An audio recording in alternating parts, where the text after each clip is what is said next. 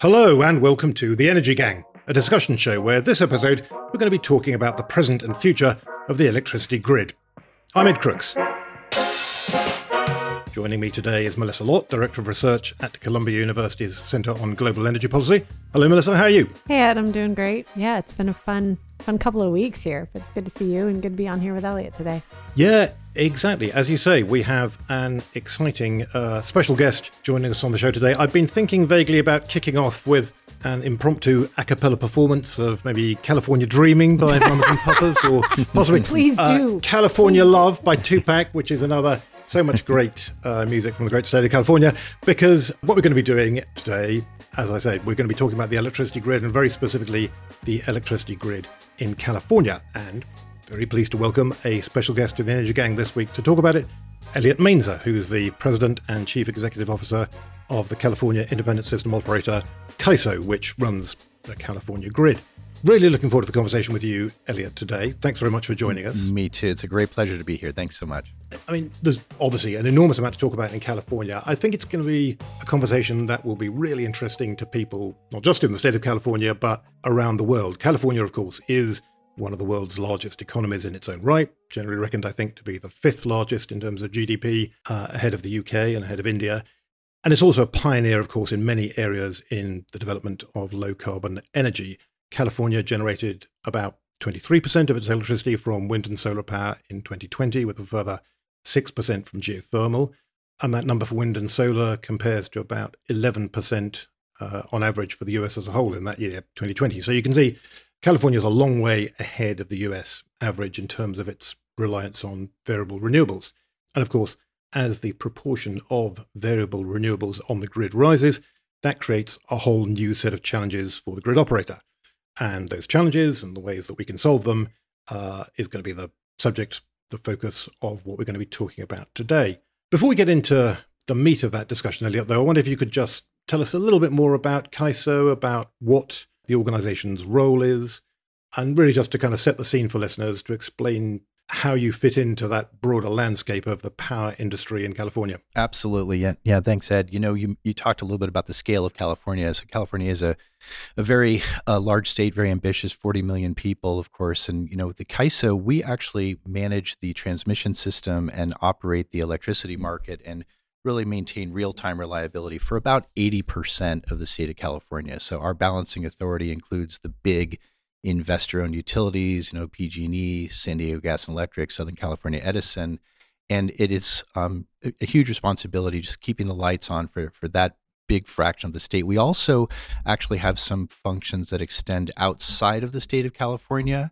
Uh, back in twenty fourteen, uh, we set up uh, what's known as our Western Energy Imbalance Market. Uh, we now have about eighty percent of the load in the Western United States participating in that real-time energy market. And a few years ago, we also took on reliability coordination responsibilities for a big chunk of the West. So we are, you know, by statute, primarily a California entity here, really vested in the state and its success and reliability, but also have extended our roles and responsibilities outside of the state. Thanks. That's a fantastic introduction. Tell us maybe also just a little bit about yourself. Um, What's been your career path? How did you get to that role that you've got at the moment as uh, yeah. Chief Executive of CAISO? No, it's been a, it's been a very uh, very interesting run. I actually I grew up in California. I'm originally from San Francisco. Went to school at Cal, Berkeley, and uh, ended up in, in graduate school in the East Coast back in the mid nineties. I was a child of rest- of the restructuring of the electricity industry. Went straight to Enron right out of grad school in nineteen ninety-eight, thinking that was going to be my ticket to greatness. Uh, I think we all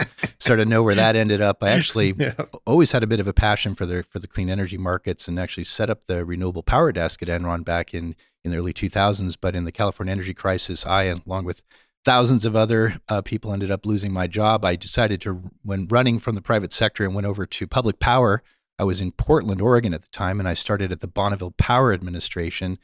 Ended up having just a really a fabulous career at B P A, eighteen years at B P A, uh, culminating with seven years as the administrator and C E O from two thousand thirteen to two thousand twenty.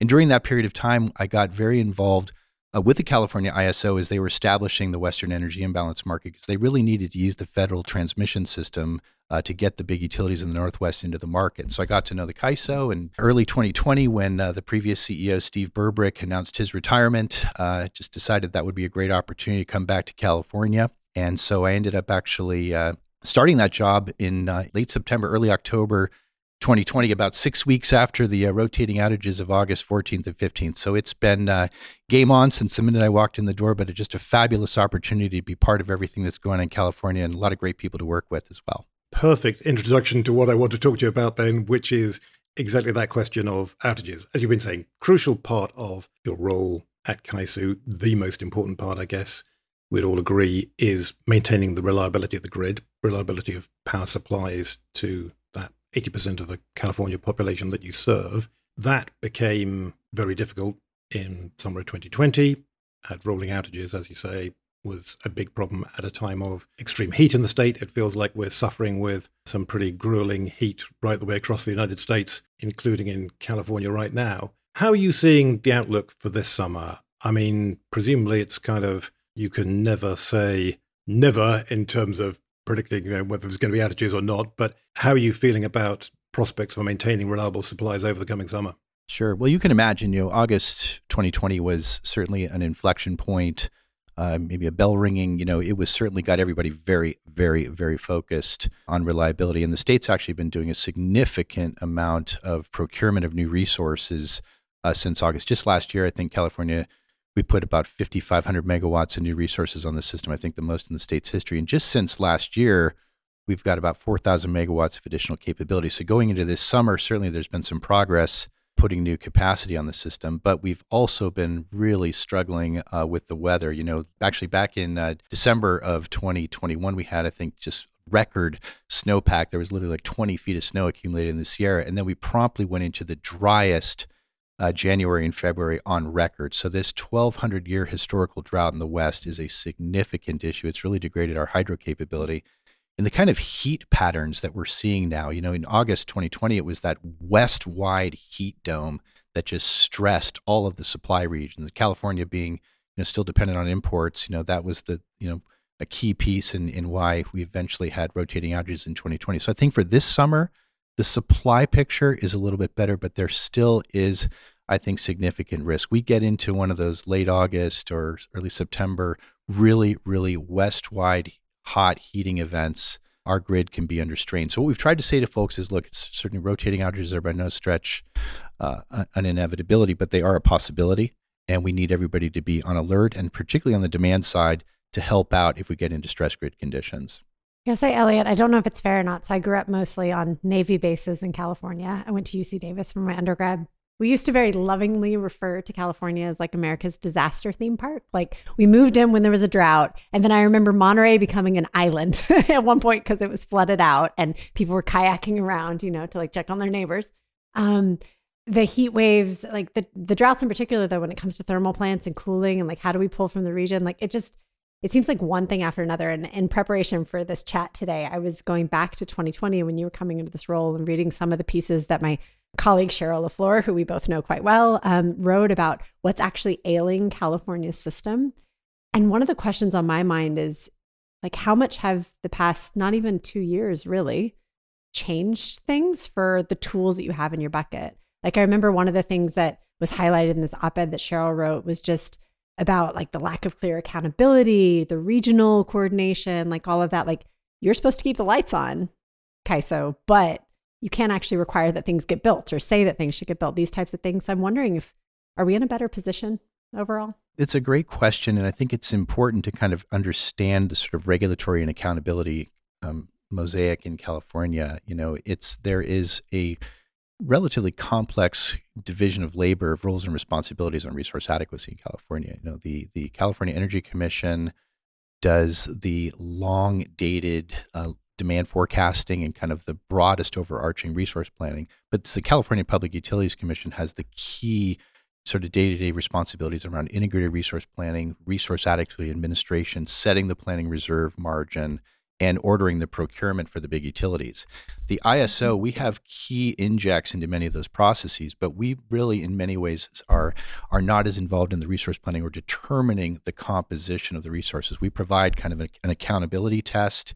We require the utilities to show us their resources, and we administer sort of incentives and penalties for noncompliance. But at the end of the day, it requires this complex dance between those three entities to really ultimately keep the lights on. What about then the greater significance of wind and solar power in California? Obviously, I think people who perhaps don't live in California, but who watch what's going on there, there's a natural tendency for people to leap to using reliance on variable renewables as a reason why California's been suffering problems with grid reliability, why you had the problems that you had in the summer of twenty twenty, why, as you say, there's potential issues to be concerned about this summer.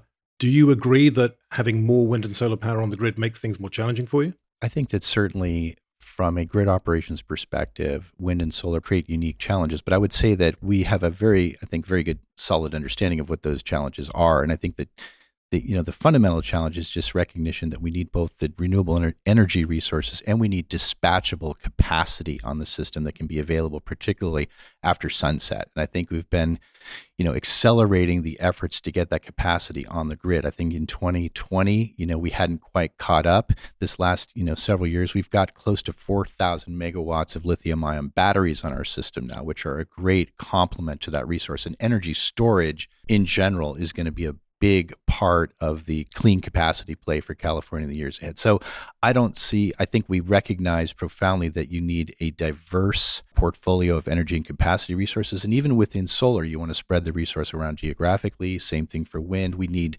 on the energy storage side right now, we have quite a dependency on lithium ion for our duration. We want to diversify the durations and the chemistries and get into much longer duration storage. So I don't think that the that the problems were created by the wind and solar. I think that we've had to evolve the resource portfolio. We have to re- evolve the resource adequacy planning, and we have to move quickly to make sure that we've got the transmission infrastructure and the substations ready to interconnect this next big generation of resources that we're going to need. Yeah, I feel like, Elliot, it seems to come back to this dance you're talking about, except for it's not regulatory bodies or entities in California. It's actually the dance between technologies and priorities. So you got to keep the lights on. We've also got to keep the costs down. Um, and so you've got the variable renewables. I think California, you're right, is making a lot of progress with diversifying the types of energy storage, which is the second bucket that you need to keep the, the price down. I will say, like, I think there's a lot of space that California has to play, and this is out of, of CAISO's hands, but like in terms of thinking about long duration storage beyond even one hundred hour batteries, like you can diversify chemistries, but it's like, what do we do to actually bridge seasons or those two week periods where wind and solar are both not as great as you'd want, these types of things. Um, but then the firm dispatchable challenge. And as California continues to take firm dispatchable off the system, what are you replacing it with? Is it more interconnections into your states? Is it more coordination across different states? Okay, how far does that get you? But at the end of the day, what are you going to replace it with so you still have that firm dispatchable backup? The other point that I want to highlight in what you're saying is if we were building the grid today, we could think about operating things differently with higher levels of variable renewables. But the reality is we're not coming in with a blank slate. Like we're designing it with a legacy system that was designed around motors and like, you know, power plants that had certain characteristics they brought with them. We're going to a future where we have less of that. And that's a challenge. But I think California, Texas, and a few other parts of the world are really showing us what we can do in terms of using higher levels of those variable renewables. Yeah, it's true. You know, affordability is a key issue inside California. Not only affordability, but, you know, equity, environmental justice. These are key tenets of the plan. And so, and and just as the I S O, even though we may not have the fundamental statutory responsibility for the resource planning or deciding what kinds of resources come on the grid, there are lots of things we can do to support affordability. First of all, just kind of getting ahead of the curve on transmission and understanding, you know, through our long-term transmission planning, what is the least cost path to sufficient transmission infrastructure so we can get ahead of the curve. You know, time is money. So interconnection queue reforms, we're really leaning in to try to get the resources on the grid as expeditiously as possible. And then also making sure that our market design really adapts and evolves for, for both incentivizing bulk scale resources. You know, we've done a lot to change our market design uh, for, for the battery storage. We've made some progress there. We can continue to do that. And of course, also the distributed side is really important. I'm a big believer in trying to enable the distributed energy resources and making sure that they can play in the bulk market patch for those that are actually interested. So those clean interfaces between the distribution system and the and the transmission system are going to be really important as well. So good price incentives, good cost recovery, effective infrastructure planning and delivery, those can really help the state meet the decarbonization objectives and hopefully do it as as affordably as possible. So you talk about geographic diversity as being one of the important parts of coping with high levels of wind and solar on the grid. And you, as you say, talk about good transmission planning as being very important. There are plans, right, to sort of basically strengthen the whole grid across the Western U S, right? And to, to fit the Western states and the Western interconnect into a much more robust framework with a lot more transmission capacity across it to enable different low carbon resources in different states to be connected up to centers of demand, obviously typically along the coast. How is that plan going? Is that making real progress, do you think? And and how important is it that we get that stronger grid built? Yeah, I would say two things. First of all, so I'm just, I re, you know, I've spent a lot of time when I was at B P A, I spent a, a number of years managing the, you know, the transmission policy group there. I came into California and just seeing so urgently how important it was for us to develop a long-term transmission outlet for the state. So just last year, we worked very closely with the California Energy Commission, the P U C, a lot of stakeholders across, a lot of stakeholders across the West to really kind of map out the longer-term architecture for California. The current numbers that are at play, and I think these will change over time, is we need about one hundred twenty gigawatts of new resources over the course of the next twenty years. Our forecast right now, at least our initial transmission plan, has about one hundred of those gigawatts coming from resources within the state of California, about ten gigawatts of offshore, and as much as ten gigawatts from other regions inside the Western United States. And by trying to define the actual physical needs of the customers of California, it gives us a chance to A, map out the architecture for the resources that, for the transmission that will be needed inside California, but also for us to be able to engage effectively with the other utilities and transmission developers outside of California so that we can really open up a broadly geographically diversified a portfolio of resources across the West, get new resources into California that have nice diversification characteristics, and also strengthen the transmission interconnectivity between the different parts of the Western United States. That's going to be really critical to opening up the value proposition for a West-wide electricity market, and we can touch upon that a little bit more. Well, indeed, because when you describe it, it sounds great. How likely is it to happen, do you think? I mean, it seems to be that building transmission infrastructure is one of the hardest things you could do in the United States right now. Is it realistic to build a plan based on that new infrastructure getting built?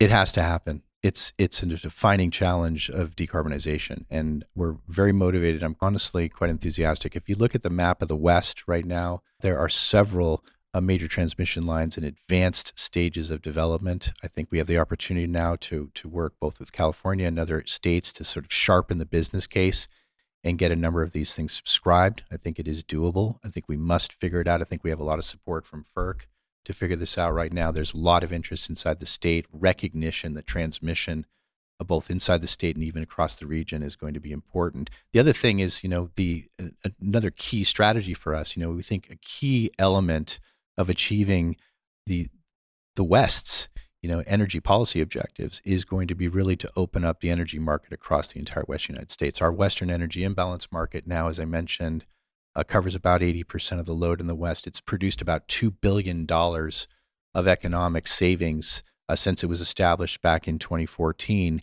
And we're now taking that market, which is primarily a real-time energy market, and looking to extend it into the day-ahead timeframe, which has the opportunity to open up even greater economic value.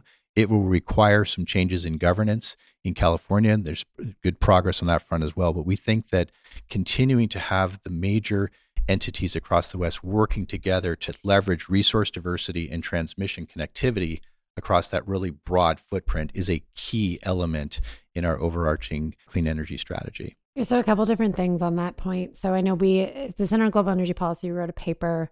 Let's see, it came out in December, right after the presidential elections.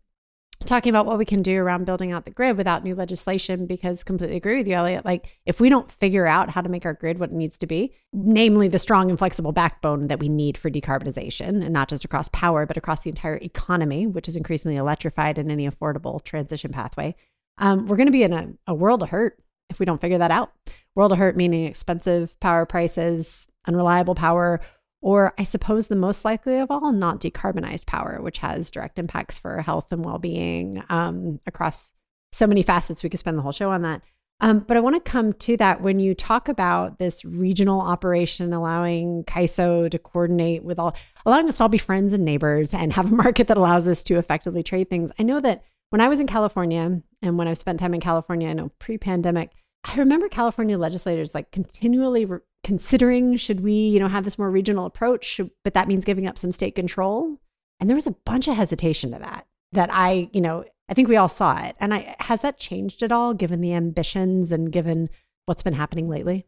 You know, my gut instinct is that is that some of that has definitely changed. I think if you just look um, at the situation today in twenty twenty-two relative to twenty sixteen, twenty eighteen, you know, S B one hundred, the bill, mm-hmm. yep. uh, which mandated that California get to, you know, one hundred percent of retail sales from renewables and carbon-free energy by twenty forty-five, that has created just almost such an enormous demand for electricity uh, inside California that we know we're going to need help and resources from out of state to meet that.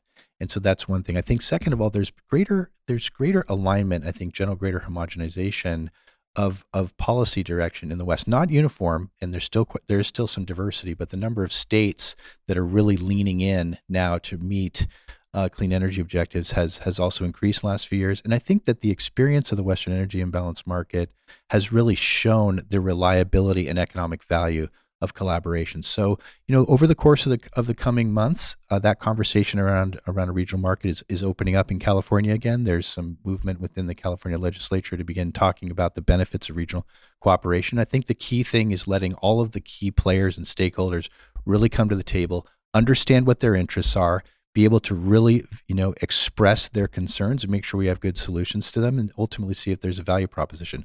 I am guardedly optimistic, if not quite optimistic, that the value proposition is going to play out, but we have to be patient and let people make sure they hear their, have their voices heard. No, I and I agree with you. I mean, if we look at what history has shown us and taught us, it's that having those voices be heard will get us to more robust solutions that will bring us to a better place at the end of the day. So creating that space is is vital. Yeah, I I, I really, you know, just I'll just mention, you know, when when um when I was up at B P A as the Bonneville administrator, the Pacific Northwest has always had very, very important concerns about preference to power, about their their their FERC jurisdictional status. And when we were looking at getting Bonneville into the energy imbalance market, it was just critical that we spent the time really listening to the interests of the public power customers, answering all their questions, really doing the math, making the business case. And that ultimately allowed uh, Bonneville to sign an implementation agreement. And just back in May, uh, they joined the Western E I M. And so we couldn't be more pleased and honored to have the federal, you know, transmission system now and, the, and B P A and all those customers part of the mix. And we're going to continue to work hard uh, to continue growing with them. That is very interesting. So is that something you had wanted to pursue when you were at Bonneville finally came to fruition? Yes. When I, at that, we signed the implementation agreement in, in the fall of twenty nineteen. And I was a little bit like a nervous, you know, expectant dad watching it. And, and when they, when they went live back on May second, Uh, I was very happy, deeply appreciative of the partnership, and also they had a fabulous implementation. They did, you know, our, my guys will tell you that was one of the cleanest implementations we've seen, and they came in really prepared. And look, that kind of diversity, you know, the federal system, you know, that, that provides a tremendous amount of of clean energy and capacity of the system, diversifying that market, being able to trade energy and leverage diversity. You know, just the last couple of weeks, you know, last week it was really hot in California and in the desert Southwest, but it was nice and cool and rainy up in the Northwest. And we just took advantage of that diversity. That's the big thing that the West, you know, is both exposed to and both can benefit from, you know, the diversification of resources, temperature regimes, time scales, all of those things can help and help contribute to a more robust system if we can leverage that diversity. But we got to keep our head down, design the market well, work on governance, and keep the relationships as healthy as they possibly can be. Elliot, I was up in the mountains, uh, let's see, west an hour and a half of Calgary in Alberta um, two weeks ago.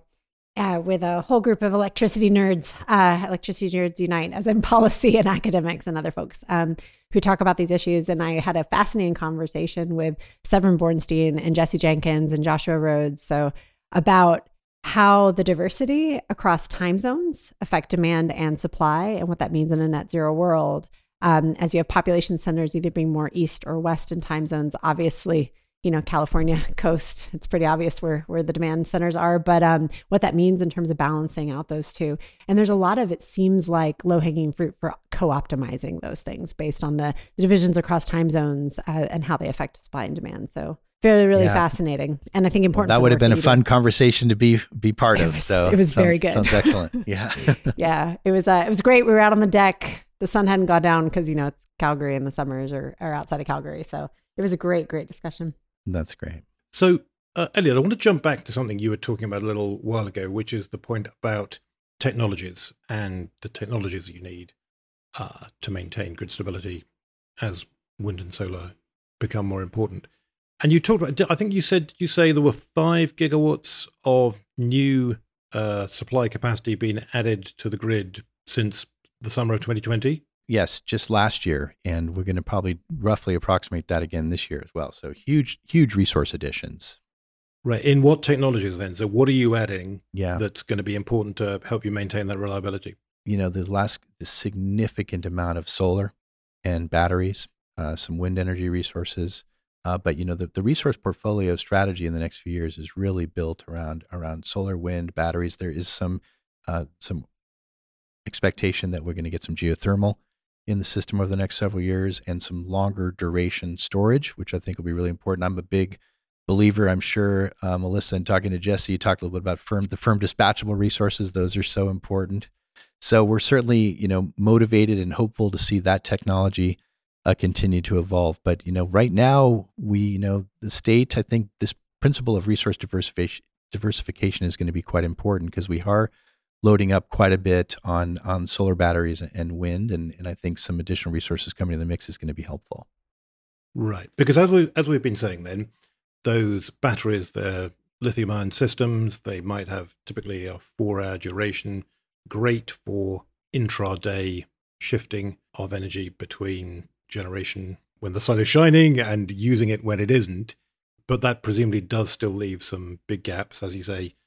Long-duration storage is clearly needed, is increasingly needed as uh, wind and solar grow. And as you say, other kinds of firm dispatchable power are needed. Do we really have those technologies at the moment? I mean, it feels like lithium-ion is very successful, a lot of investment going into it because the technology is absolutely proven. We've all got several lithium-ion batteries in our homes right now, and uh, production at scale means the costs have been collapsing. It's much more competitive now than it was even a few years ago, is likely to get more competitive in the future. It just seems to me like we don't really have a technology for long duration storage that is going to be in any position to compete against lithium-ion batteries for some time to come. So, but I think, well, no, go on. Sorry, Melissa, you no, but, disagree. What do you think? But no, no, no, I'm, I'm not disagreeing. I'm saying this is actually the key point. So it's like the idea of when you look at the whole system, variable renewables, shorter duration storage, like these lithium-ion batteries, longer duration. And I define that as like, could be weeks if we need it, or months even. Like you can really, you can really push things out. And these firm dispatchable questions, like they have different roles. So they're not substituting for each other. So you want the variable renewables, you want the batteries, but then you need other things. And to your point, Ed, there's only a few kind of that long duration seasonal storage that we're going to shift it over seasons that are even remote possibilities to us. And one of them is hydrogen, just as an example. And like, there's a lot of question marks with that, including around cost, including if we can blend it into a system above certain percentages. Right now, you know, we can go to, you know, twenty percent or so in our existing plastic pipelines. Let's be clear, not not the old cast iron. You don't even want that to touch it. But the question is like, how do we get those technologies in place and how do we create the right balance of technologies? If we don't have that long duration storage, well beyond hours, we're talking, you know, days, weeks, months, then we're going to need more firm dispatchable stuff that's going to run less of the time. And to Elliot's point, we need a market that then makes sure that they get enough money that they can be around year round for whenever we need them. So th- everything has trade-offs in this, but I think the idea of substituting one for the other, it's like, no, they actually just complement to give you this twenty-four seven, three sixty-five reliable power mix. Tell me if y'all think, if you disagree with anything I just said. I, I think that's really well put. I think that, you know, when I sort of look at the margin of the next, you know, two, three, four, five years, you know, the lithium ion four hour gets us through this kind of pressing pinch point of the next few years when the net peak after sunset is really the most acute risk for the grid. Uh, but as you really lean in to reduce your greenhouse gas um, emissions and you start having to really ratchet down the energy production of your gas fleet, you really start leaning into your off-peak period and you really do start needing those longer duration storage resources to get the bigger fuel displacement. So, you know, I'm keeping an eye on, you know, the, the iron air technology, uh, watching some of the compressed air and carbon dioxide compression technologies that are emerging. Certainly, we've heard that there are some potential for some longer duration lithium ion. We know we've got some conventional technologies that are expensive, but just maybe necessary at some point. You know, the pumped hydro is a resource that, you know, you may see a couple of those built. Uh, but yeah, I think the key thing for us right now is just making sure that that we're creating an environment where there where we're not putting up any un, unnecessary barriers to getting these resources on the grid economically as the folks in the investment community and the technology community really try to bring them onto the grid. Right, absolutely. And that was the question I was about to ask, actually, which is what can you do then? What should you be doing as CAISO specifically and as the state of California more generally to ensure that, as you say, the doors are really open to investment in all those kinds of long duration storage, firm dispatchable power that's going to be needed? That's right. Well, the Energy Commission, California Energy Commission, is definitely investing several hundred million dollars in long duration storage. We have a, a, a basically a, a storage enhancements initiative where we're really working with industry to really try to understand what, you know, what the bid cost recovery and the spread optionality is going to look like for these new technologies to make sure that as we bring them on, that the market, you know, helps them recover their costs. You have to think about what the resource adequacy paradigm is going to look like for these resources, how they're going to be quantified, how they're going to be compensated for their capacity characteristics. All those things are at play. And I think, you know, just having watched the lithium ion curve grow so rapidly, we're very sensitized to the, to the potential for these other technologies to come in pretty quickly. And we want to be ready. And just the one piece that I think was inherent in what you were saying there, Elliot, is around demand as the whole system. So you talk about a reserve margin. It's like reserve against what? Okay, you've got a peak, or, you know, you've got to know what your demand profile is looking like. So how are we going to do increasing electrification in our buildings and transport, et cetera, industry as well, for that matter, and manage that demand effectively? So at least as far as the grid is concerned, because you can imagine like local storage kind of, you know, smoothing some stuff out. Um, but how do we do energy management so that we're actually not just exacerbating problems and creating a really expensive system?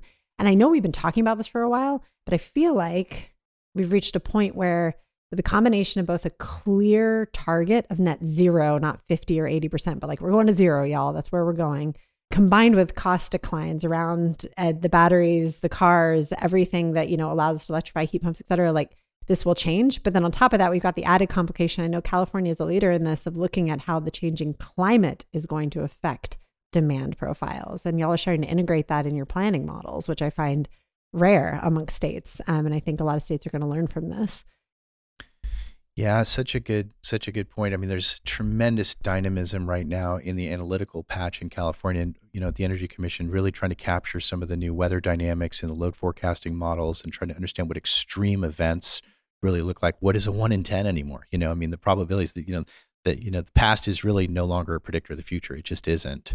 So that's a huge challenge. The other thing is just in terms of quantifying the, as you're building portfolios, your resource adequacy analytics are getting much more complicated. You know, California is moving down to more of sort of a slice of the day kind of approach, really taking a much more granular look at the system, trying to figure out how do your, how are your storage resources going to behave? Sometimes they're generators, sometimes they're loads. How do you make sure you have energy sufficiency to get them charged up?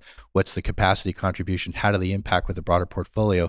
All these questions are raising huge analytical challenges. And I think a part of what we need to try to do is make sure that we are able to get granular and get sophisticated, but at the end of the day, also come back to a, a broad portfolio look at the overarching system so we can leverage those, those, those economies of scale and portfolio economics and also create a program that provides, that creates obligations for the utilities and other load serving entities that they can actually hedge with standard products and services. So there's a combination of of detail, detail, granularity, and then synthesis and synthesis and interoperability and efficiency, and also to make sure that California's resource adequacy program with all of these new sophisticated technologies can be structured to have interoperability with the broader resource adequacy paradigm that's developing outside of the state. That's a key, critical piece of, of for me, of, of ensuring harmonization and making sure that as we build out the energy markets, that we've got resource adequacy paradigms that can communicate effectively. So look, we've been talking for quite a while now without getting into this next subject that I want to raise, but I feel it can't be avoided any longer. We're talking about firm dispatchable power. We have to, I think, address the issue of the single biggest source of zero carbon firm dispatchable power in California, nuclear power, specifically the Diablo Canyon Power Plant. Diablo Canyon is California's single largest source of electricity of any kind, and it's scheduled for closure. The plan is to shut it down by twenty twenty-five.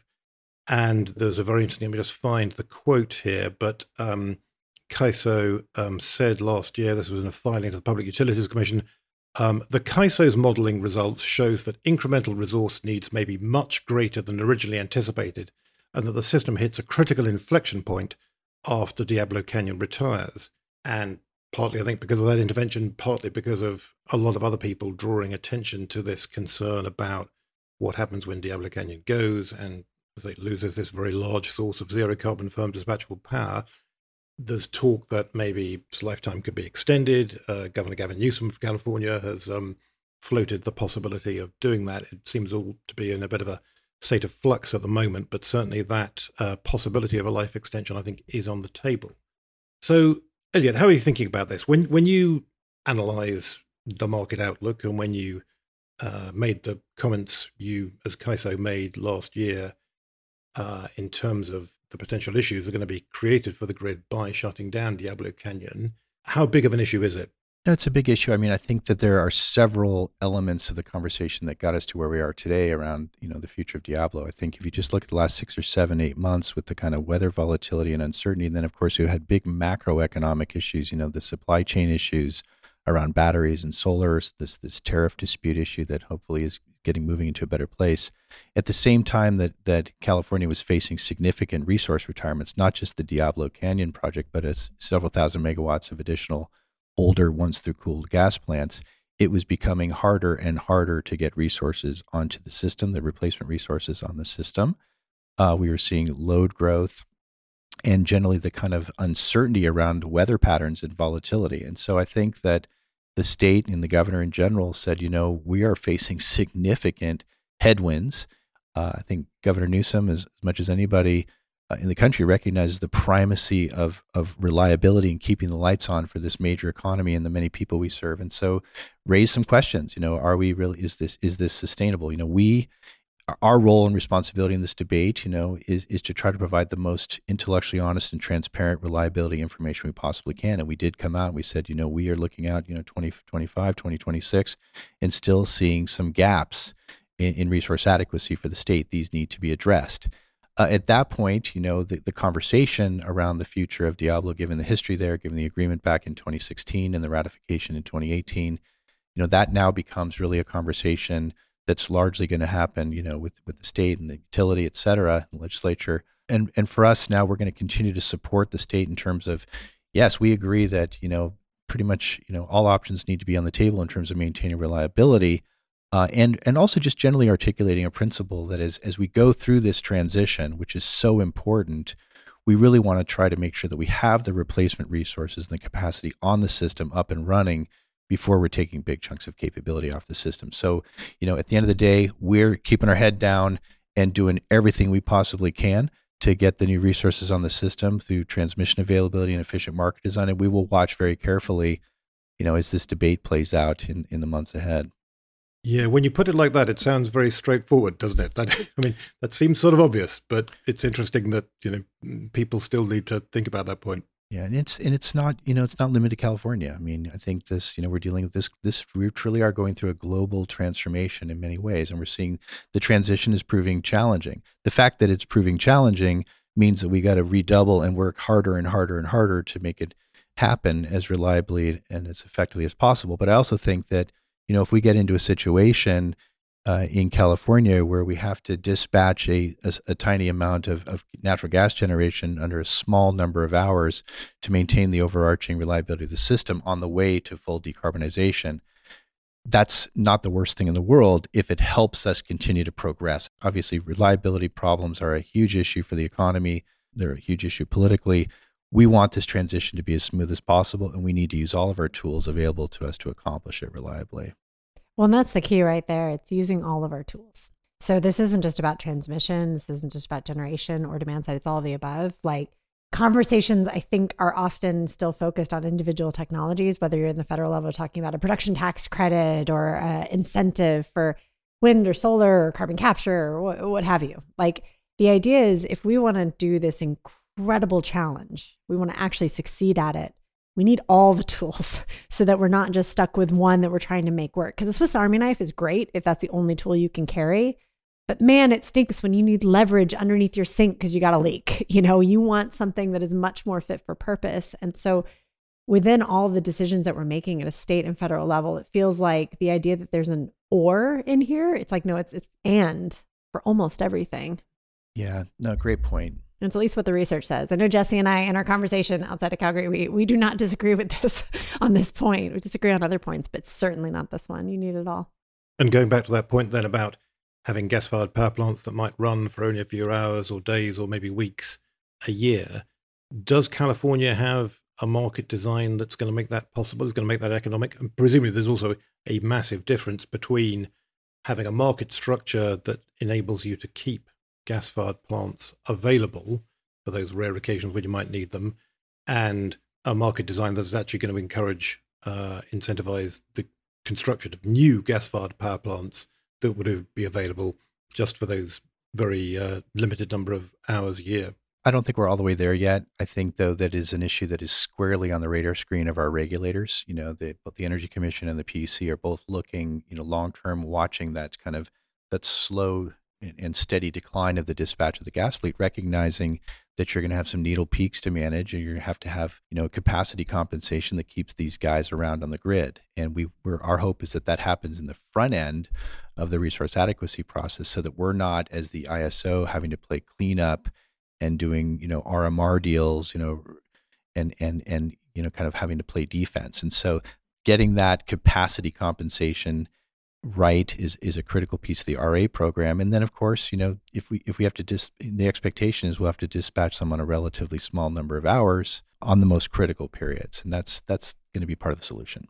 But within this, there's a key point to pick up, I think, Ed, which is around, we've been talking about the grid a lot, but there's also the gas grid. And so as we start to use our natural gas plants less, we also start to electrify more parts of the state, in this case, or the country. There's a great paper that I want to I think I've talked about before on the show, but I'll mention it again. It comes out of um, Haas at Berkeley. So this is Lucas Davis and Catherine Hausman. Catherine's actually at a different university. I'm going to have to, apologies, Catherine, that I can't remember at this moment which university you're a part of. But the idea is, who is actually paying for legacy utility costs and the legacy gas grid? Because the idea is, until we turn it to zero on a certain leg of that grid, we're still going to have to pay for it. So have to maintain it. Obviously, safety matters a heck of a lot. And the reality is, back to the point you made earlier, Elliot, is that that disproportionately affects low-income Californians in the case of this analysis they were presenting, but low-income Americans, low-income people um, who are still on those systems if they don't have a market structure in which all the costs are not just sent down to people who can least afford it. So there's a bunch of challenging questions in that that go beyond just the power plant and then the wires that take the electricity away. We got to get the gas into them in the first place. And so there's another grid we got to think about. Yeah, which is a great segue into the last thing I wanted to talk about, really, in terms of California today, which is the question of the long-term future. So California has made this commitment. We'll be talking about um, S B one hundred, the commitment to get to one hundred percent clean electricity by twenty forty-five.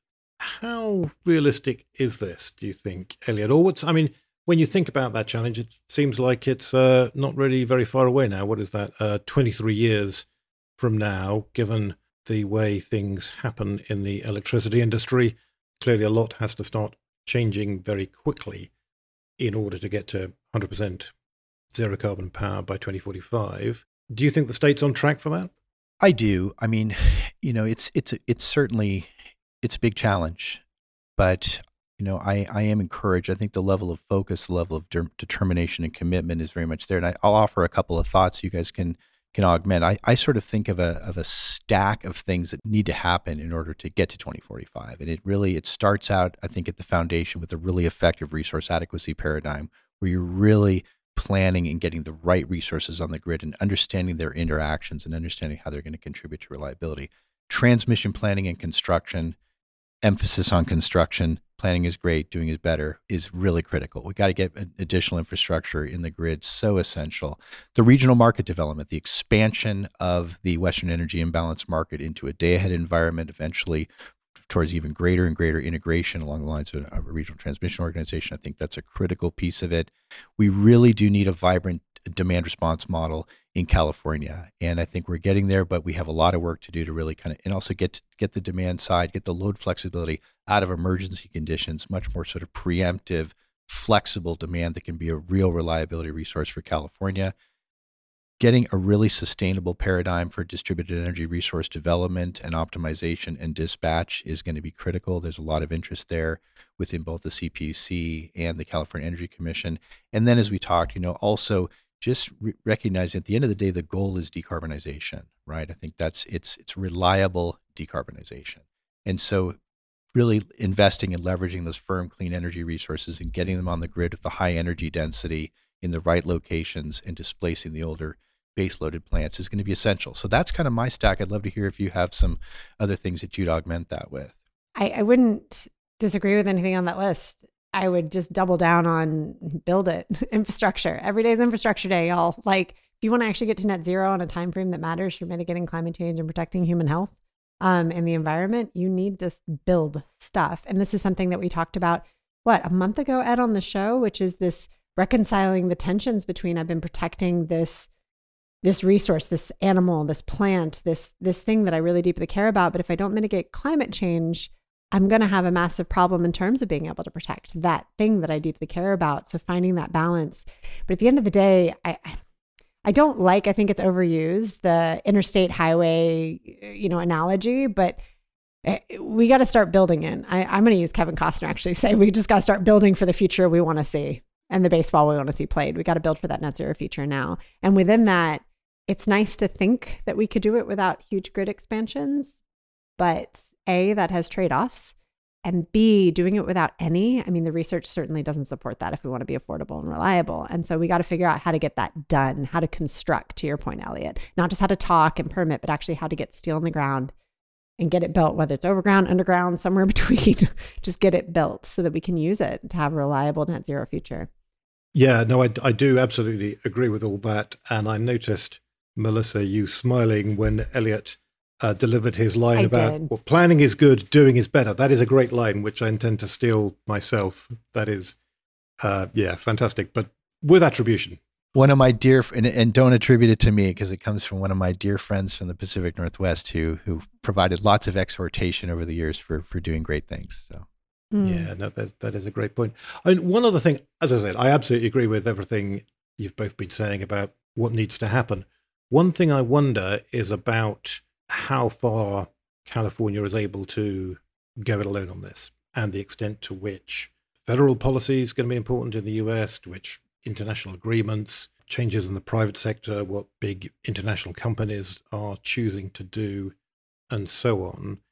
Are, are those things that also all need to be kind of aligned in the right way for California to achieve that one hundred percent clean power goal? Or is it something where just as long as you as a state are determined enough, you're going to be able to get there?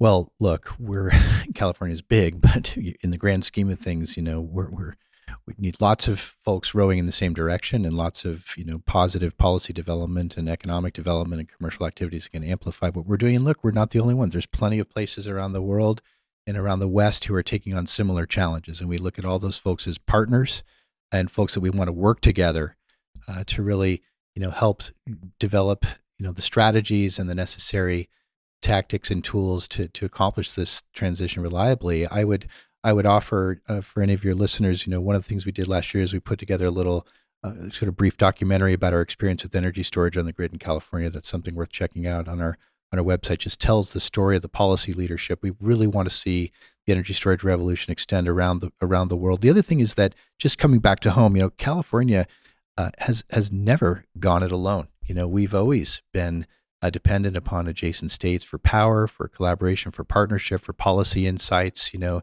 and we have so many important as stakeholders who contribute so much to our thinking. Just the work that we're doing right now on the development of our market, we're getting such great insights from from industry and from academia and and you know the environmental community and the regulatory community. So everything we do, uh, we we only succeed by really listening carefully to our partners and then participating in what truly is a global movement and, and learning from everybody else as well. Absolutely. And uh, just to add another plug for that video, that is a really interesting um, little thing to watch. So uh, definitely if you're interested in energy storage, I would say check that out.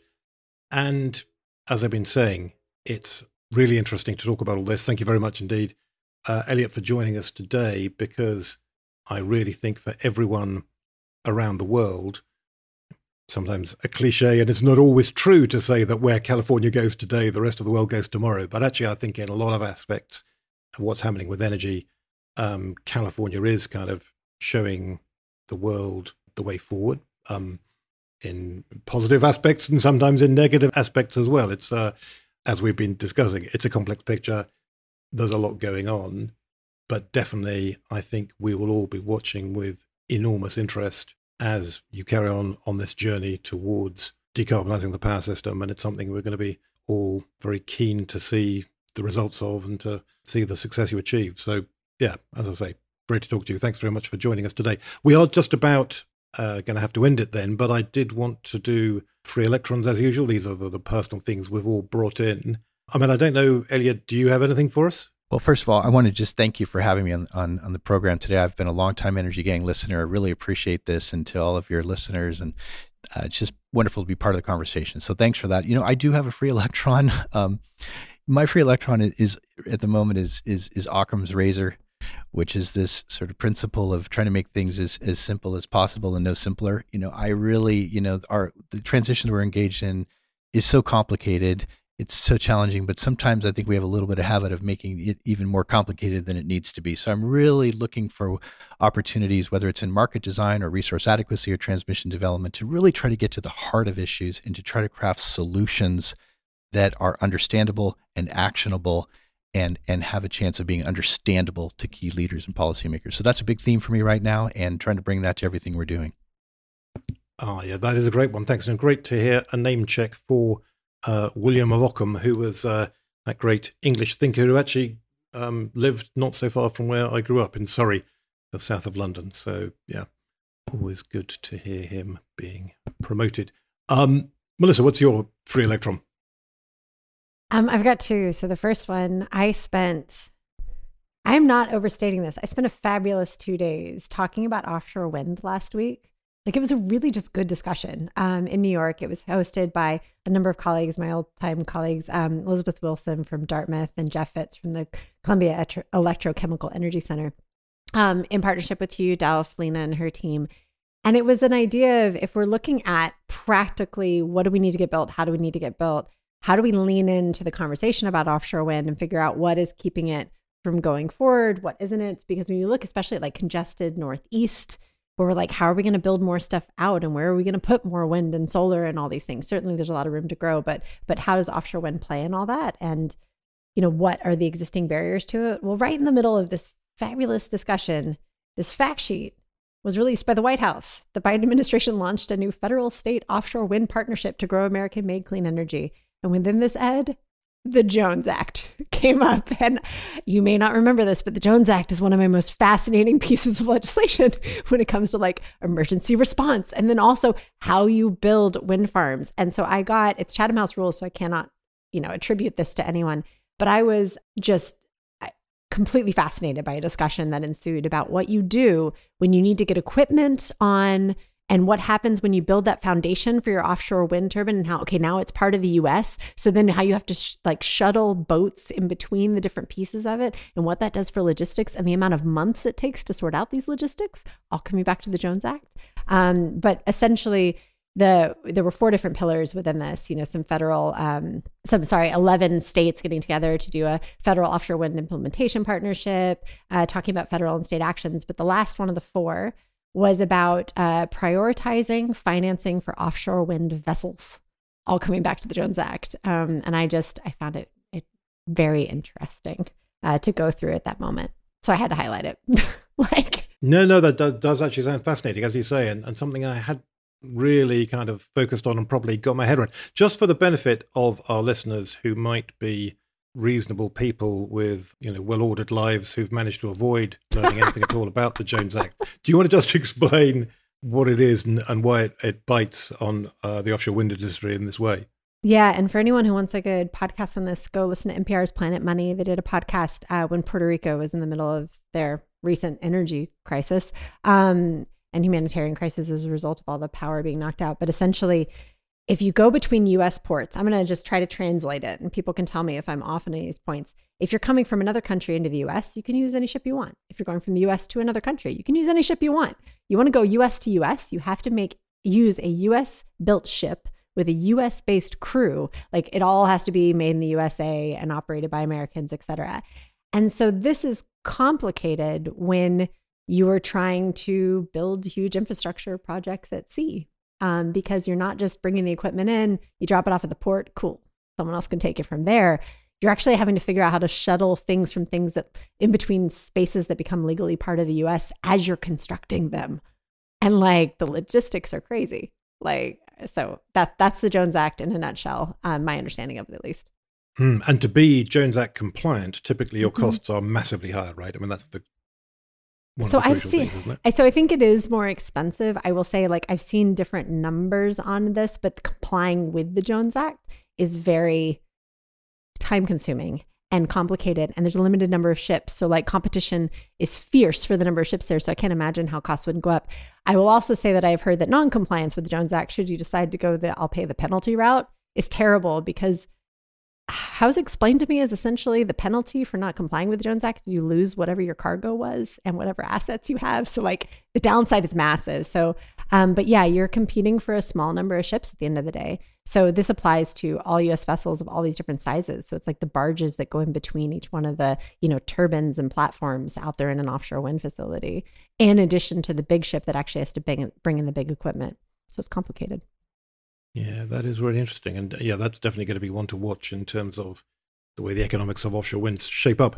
So mm. so my uh, free doctrine is also something coming out of the Biden administration, which is um, the plan the president announced, the proposal uh, he had uh, announced last week, which was the idea of having a holiday from the federal gasoline tax, which is something that just had a massive wave of Uh, disapproval from just about everybody. Uh, been rather amazing. Some of the coverage has pointed out that you've had both the Sierra Club attacking this idea and oil industry groups attacking it.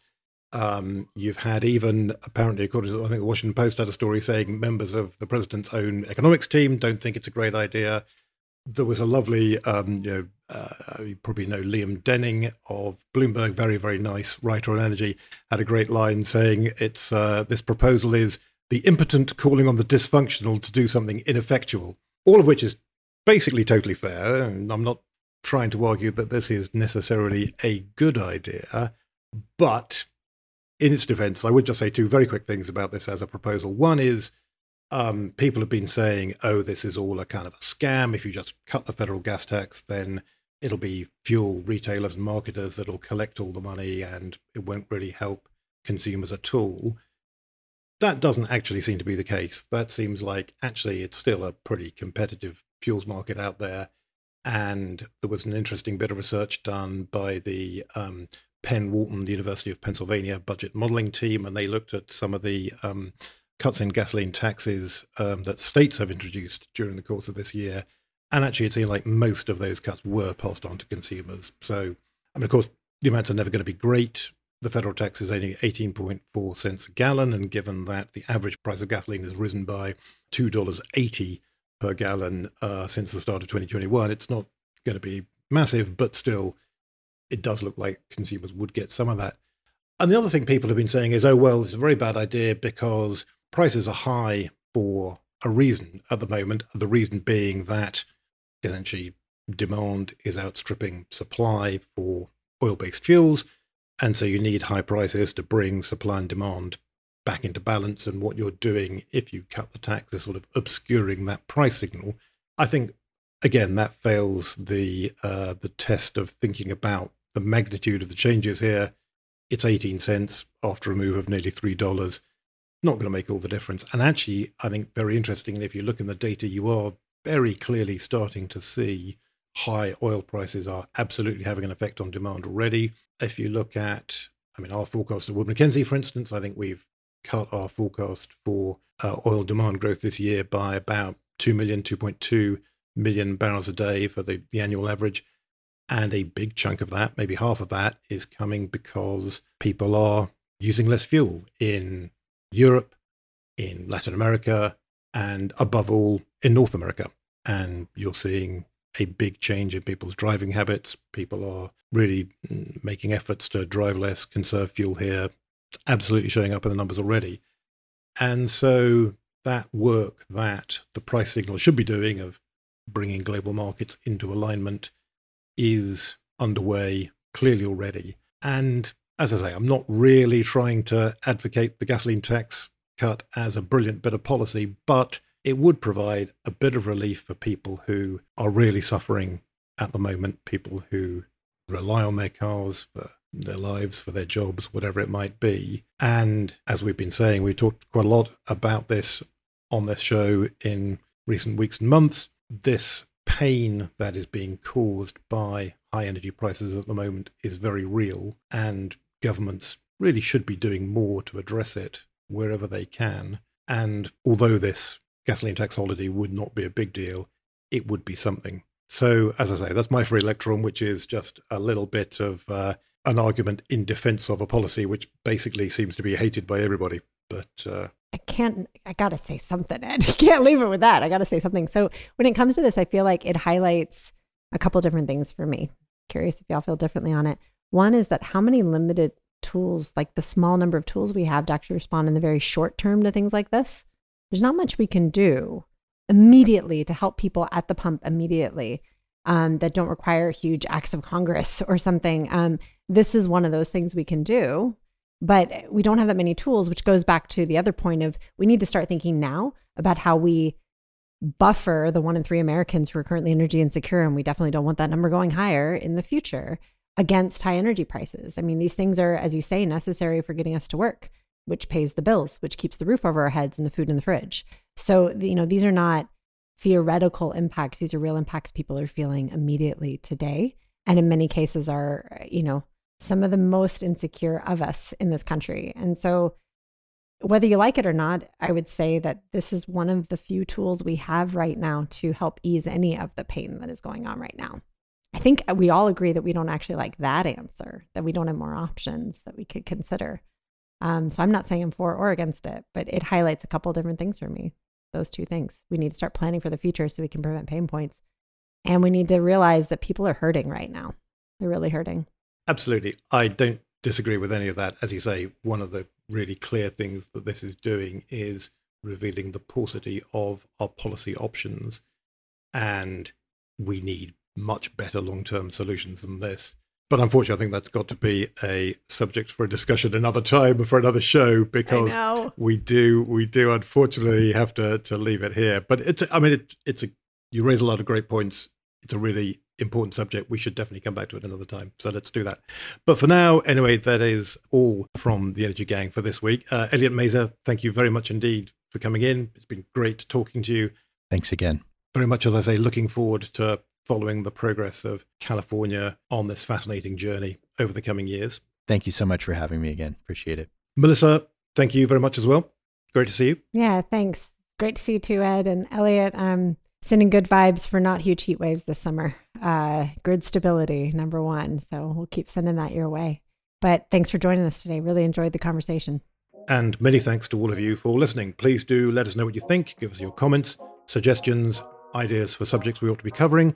We're on Twitter, as usual, at, at The Energy Gang, and I'm at Ed underscore Crooks. And we'll be back in a couple of weeks with all the latest news and views on what's next for the energy transition. Until then, goodbye.